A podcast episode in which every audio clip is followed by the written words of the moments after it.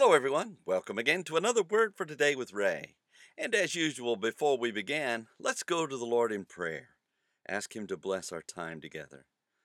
Heavenly Father, again, here we sit with our Bible, your Word in our hands, knowing that you desire to teach us about yourself, your Son Jesus, and your ways in this world. So we ask, Lord, again, by your Holy Spirit, that you will lead us into all truth. Lord, guide us there, and then help us to live according to that truth by your Holy Spirit as well. We'll give you praise and thanks for doing so. We're just so grateful for you and for your Son, Jesus, and it's in His name we pray. Amen. The title to today's lesson is The Whole Family, and it's taken from the book of Ephesians, chapter 3, and verse 15. Because of the glory which was afforded to the Ephesian church members, Paul the Apostle endured tribulations and bowed his knees unto the Father of our Lord Jesus Christ. In chapter 3 and verse 15 of his letter to the Ephesians, Paul told them, The whole family in heaven and earth is named. We read, Of whom the whole family in heaven and earth is named. The verse begins, of whom the whole family. Paul began with the words of whom, which means that, which, and what, the whole family, which refers to each, every, any, all, the whole and every one of the lineage, running back to some progenitor, ancestor, a nation, country, or tribe.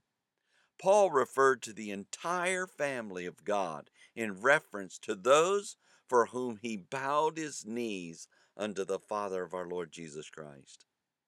The verse continues, In heaven and earth is named.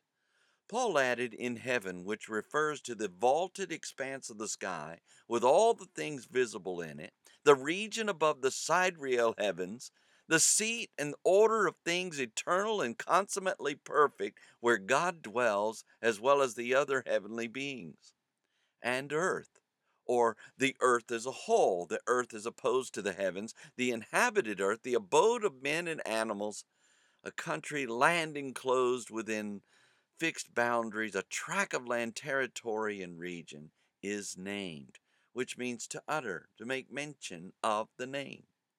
All who are in heaven and earth are mentioned in reference and affiliation to Paul's humility. When we think through these words of Paul, we see the expanse of reach the gospel affected. All heaven and earth would know the divine plan of God to provide salvation to every person. Since he went to such lengths to provide knowledge of this, should we ever doubt that God Almighty, through his Son, desires to save us and to have a relationship with us all? Next time, Paul desires the Ephesians to be strengthened with might by God's Spirit. So read ahead, and we shall join together then. Until tomorrow, there is more. And may the Lord bless you and keep you. May he make his face to shine upon you and be gracious unto you.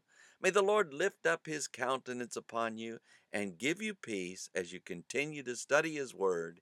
In Jesus' name.